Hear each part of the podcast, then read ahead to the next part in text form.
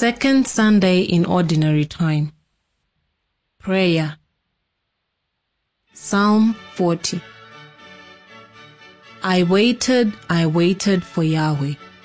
Then he stooped to me and heard my cry for help.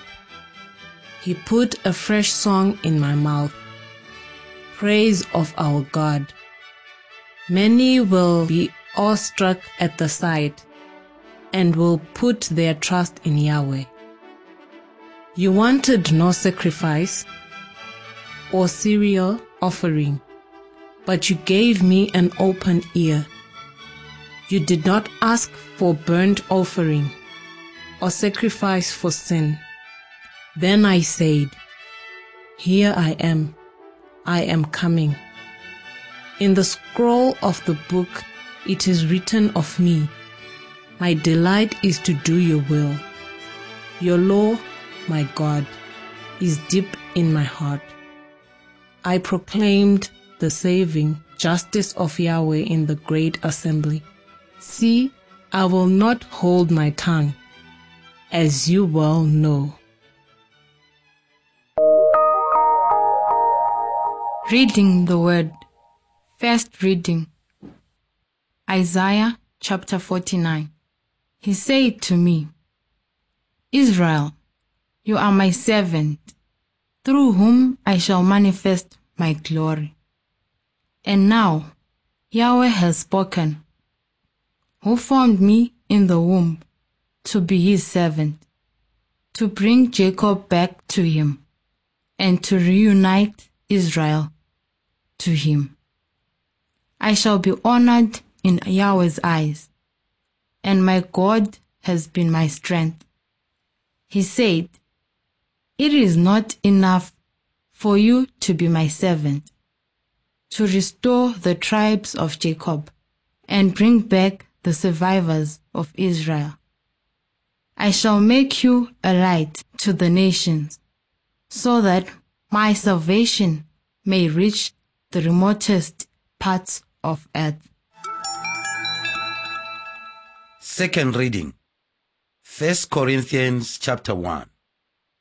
Paul, called by the will of God to be an apostle of Christ Jesus, and Sosthenes our brother, to the church of God in Corinth, to those who have been consecrated in Christ Jesus, and called to be God's holy people, with all those everywhere who call on the name of our Lord Jesus Christ, their Lord as well as ours. Grace to you and peace from God our Father and the Lord Jesus Christ. Gospel John chapter 1 The next day he saw Jesus coming towards him and said, Look, there is the Lamb of God that takes away the sin of the world.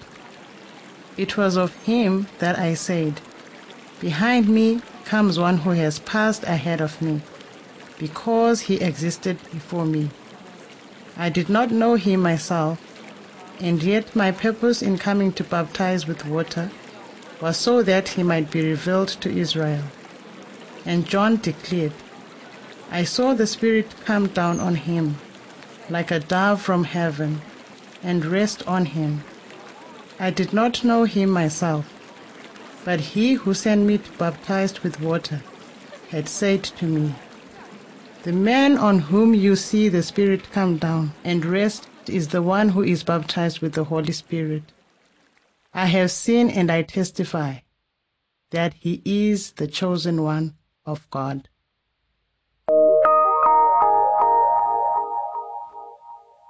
Hearing the word. Reassurance. As we move from the Christmas season with its numerous celebrations to ordinary time, in the church calendar, we immerse ourselves again in the daily life with all its routines, monotony, obstacles, and trials. The common challenge we now face is to encounter Jesus, whose coming we have just so solemnly celebrated and to recognize God's presence in the midst of ordinary life. The liturgy of the first Sunday of ordinary time provides us with the necessary reassurance needed to face its challenges. We begin with a passage from the book of Isaiah. This section of the text is called the servant song, one of four in this book.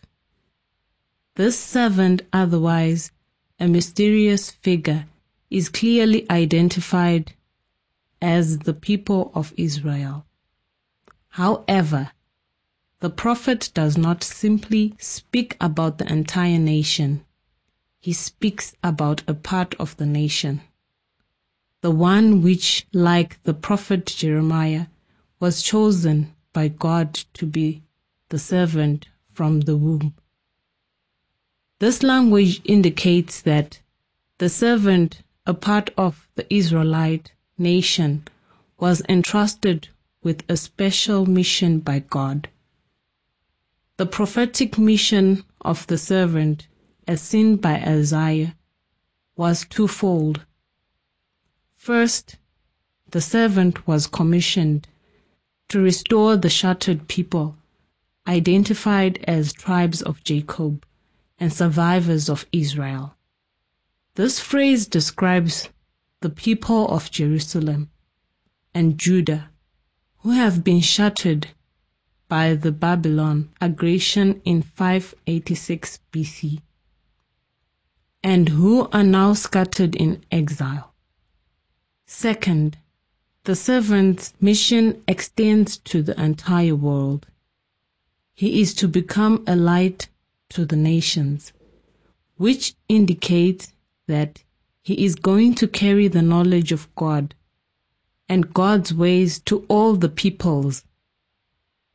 Isaiah's description of the servant and his mission suggests that this mysterious figure was, in fact, a group of faithful Israelites who maintained their faith and commitment to the God of Israel in the aftermath of the Babylonian destruction.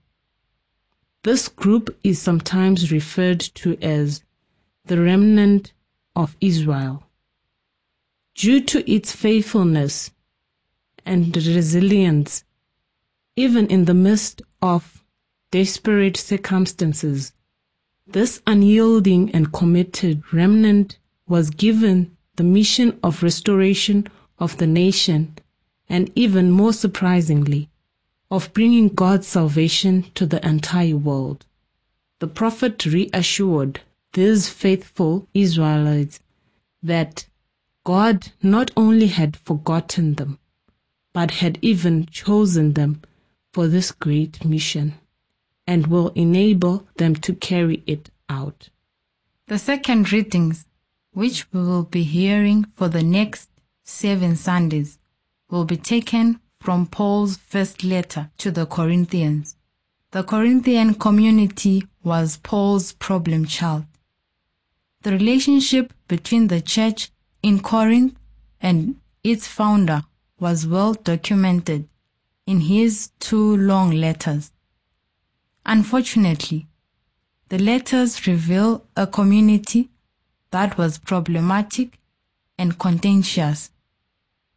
Christian Corinthians frequently opposed Paul, gave him much heartache by distorting his instructions, and even, at one time, disowned him as the rightful leader.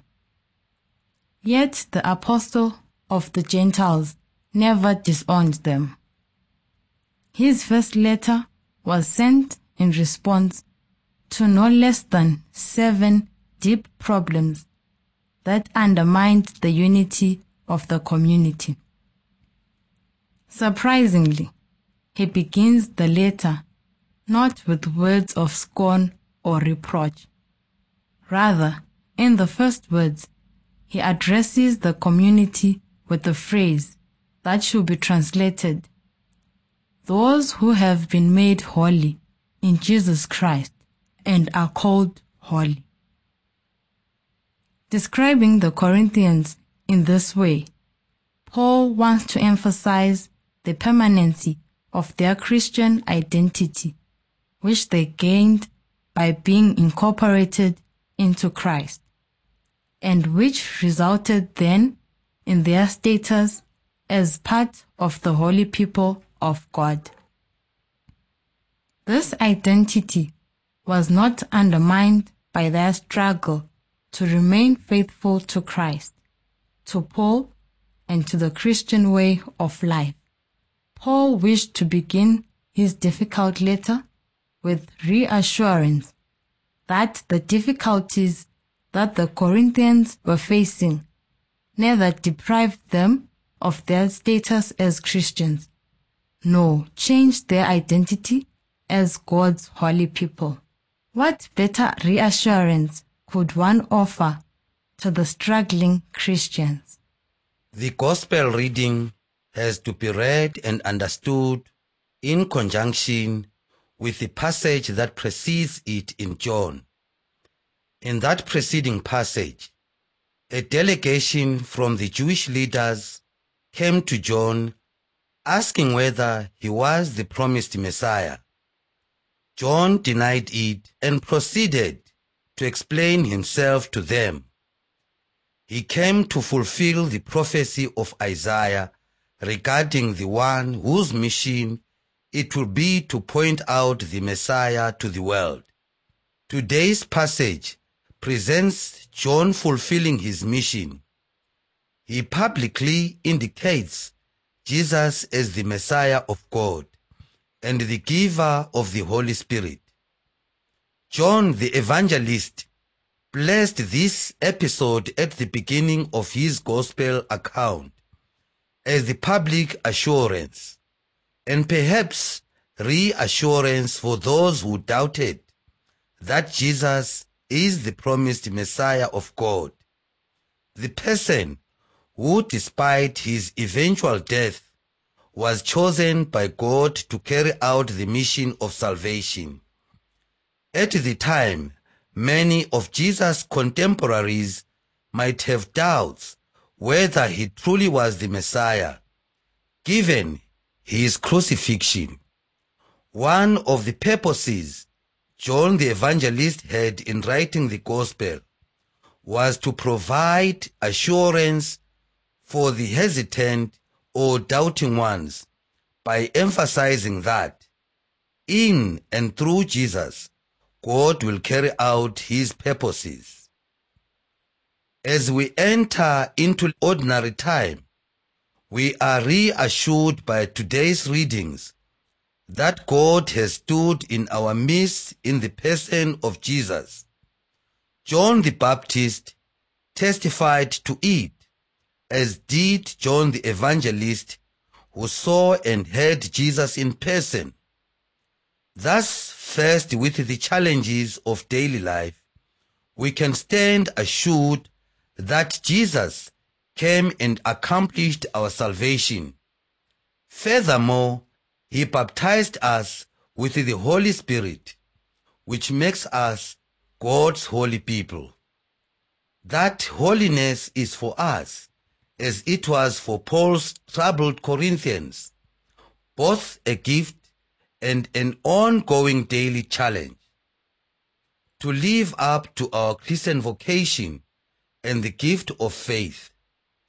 Still as Isaiah prophesied to the remnant of Israel, even when faced with the most adverse circumstances and facing seemingly insurmountable challenges, we have been chosen to carry out God's mission of being a light to the world, a light which announces that God's salvation is offered to the entire world. It is undoubtedly a daunting task. However, following God's reassurance with the psalmist, we respond to this daily challenge with the words, I delight to do your will, my God.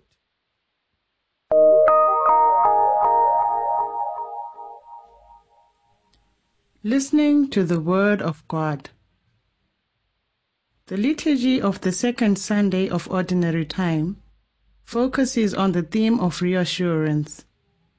We hear God reassuring the people about His presence and closeness in words referring to the very beginning of life. God knows us from the very womb of our mothers.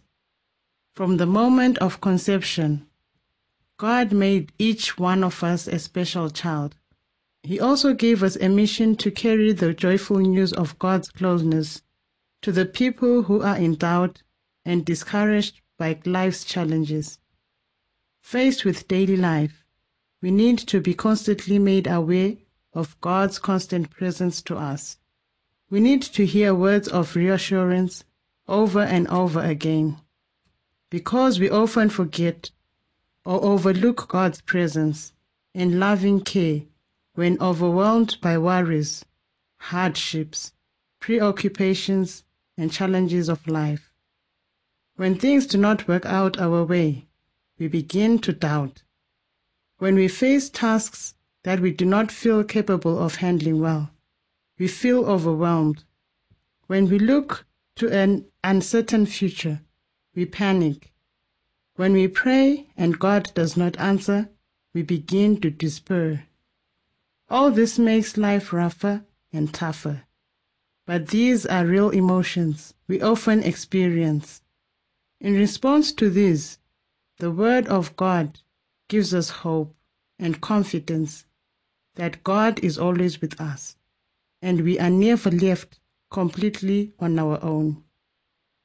Today, God gives us reassurance that even when we are sad, depressed, ill, unemployed, or in difficult relationships, we are never truly alone.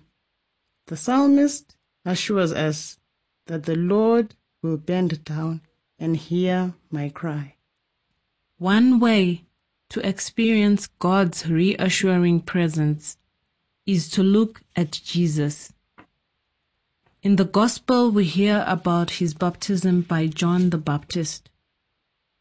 As he was baptized, God reassured Jesus by calling him the beloved Son. Jesus could carry out his mission because God was continuously with him. We became united with Jesus, the Lamb of God, through our own baptism. In this sacrament, we were made a part of God's family. That means that when we are united with Jesus, we are never far from God's presence. As holy people, as Paul calls Christians, we are united to the Holy God through Jesus. Therefore, when challenged by life, we must look to Him for reassurance, seeing His love for us, love that made Him the Lamb of God. We also see the sacrificial Lamb who went to the cross for us. There can be no greater reassurance. As St. Paul stated, nothing can separate us from the love of God manifested in Jesus Christ. Today, we also hear God speaking to his servant about the mission of being light to the nations. This points to our own mission in the troubled world. The mission of restoring confidence in God's salvation among the doubtful and discouraged and those who have lost sight of God's presence in their lives. As servants of God, we are commissioned to speak words of encouragement and hope to our neighbors, starting from those nearest to us. We are called to speak words that lift up from the darkness of doubt and discouragement to the light of hope. These words must contain the reassurance of God's promises and the invitation to trust and hope in Him. A proverb from Madagascar Good words are food, bad words are poison, illustrates what our mission means. It shows that words are very important and can have either a positive or negative impact. As Africans, we believe that there is significance and power in the words we speak about our own lives and the life of someone else. What we say can encourage or bring down. In today's liturgy, God spoke to us words that lift up and give us confidence to face life. Let us speak similar words to one another and be the source or reassurance for one another. Good words are food, bad words are poison. Action Self examination. What do I normally do when experiencing feelings of doubt, discouragement, and resignation? Am I a source of support and encouragement for my family, community, and friends? Response to God. As baptized Catholics, our mission is to reflect God's love through sharing positive and encouraging words and thoughts which we learn through reading the Word of God. Today I renew my commitment to learn more about God's ways through reading the Bible so that I might reassure my brothers and sisters through God's Word. Response to your world. Identify one person who needs encouragement and strengthening in their faith and Christian commitment. Come up with specific plan to offer such support to him or her.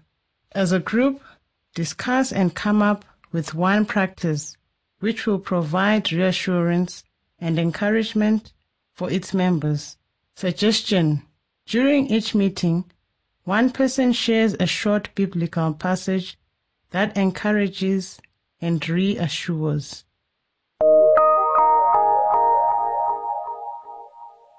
Prayer Gracious Father, we thank you for reassuring us of your constant presence and care. You called us from the womb of our mothers to be your children and servants. Grant us the Holy Spirit to live a holy life worthy of our calling and make us able to reflect in our actions and the words of encouragement we speak to one another. We ask through Jesus Christ our Lord. Amen.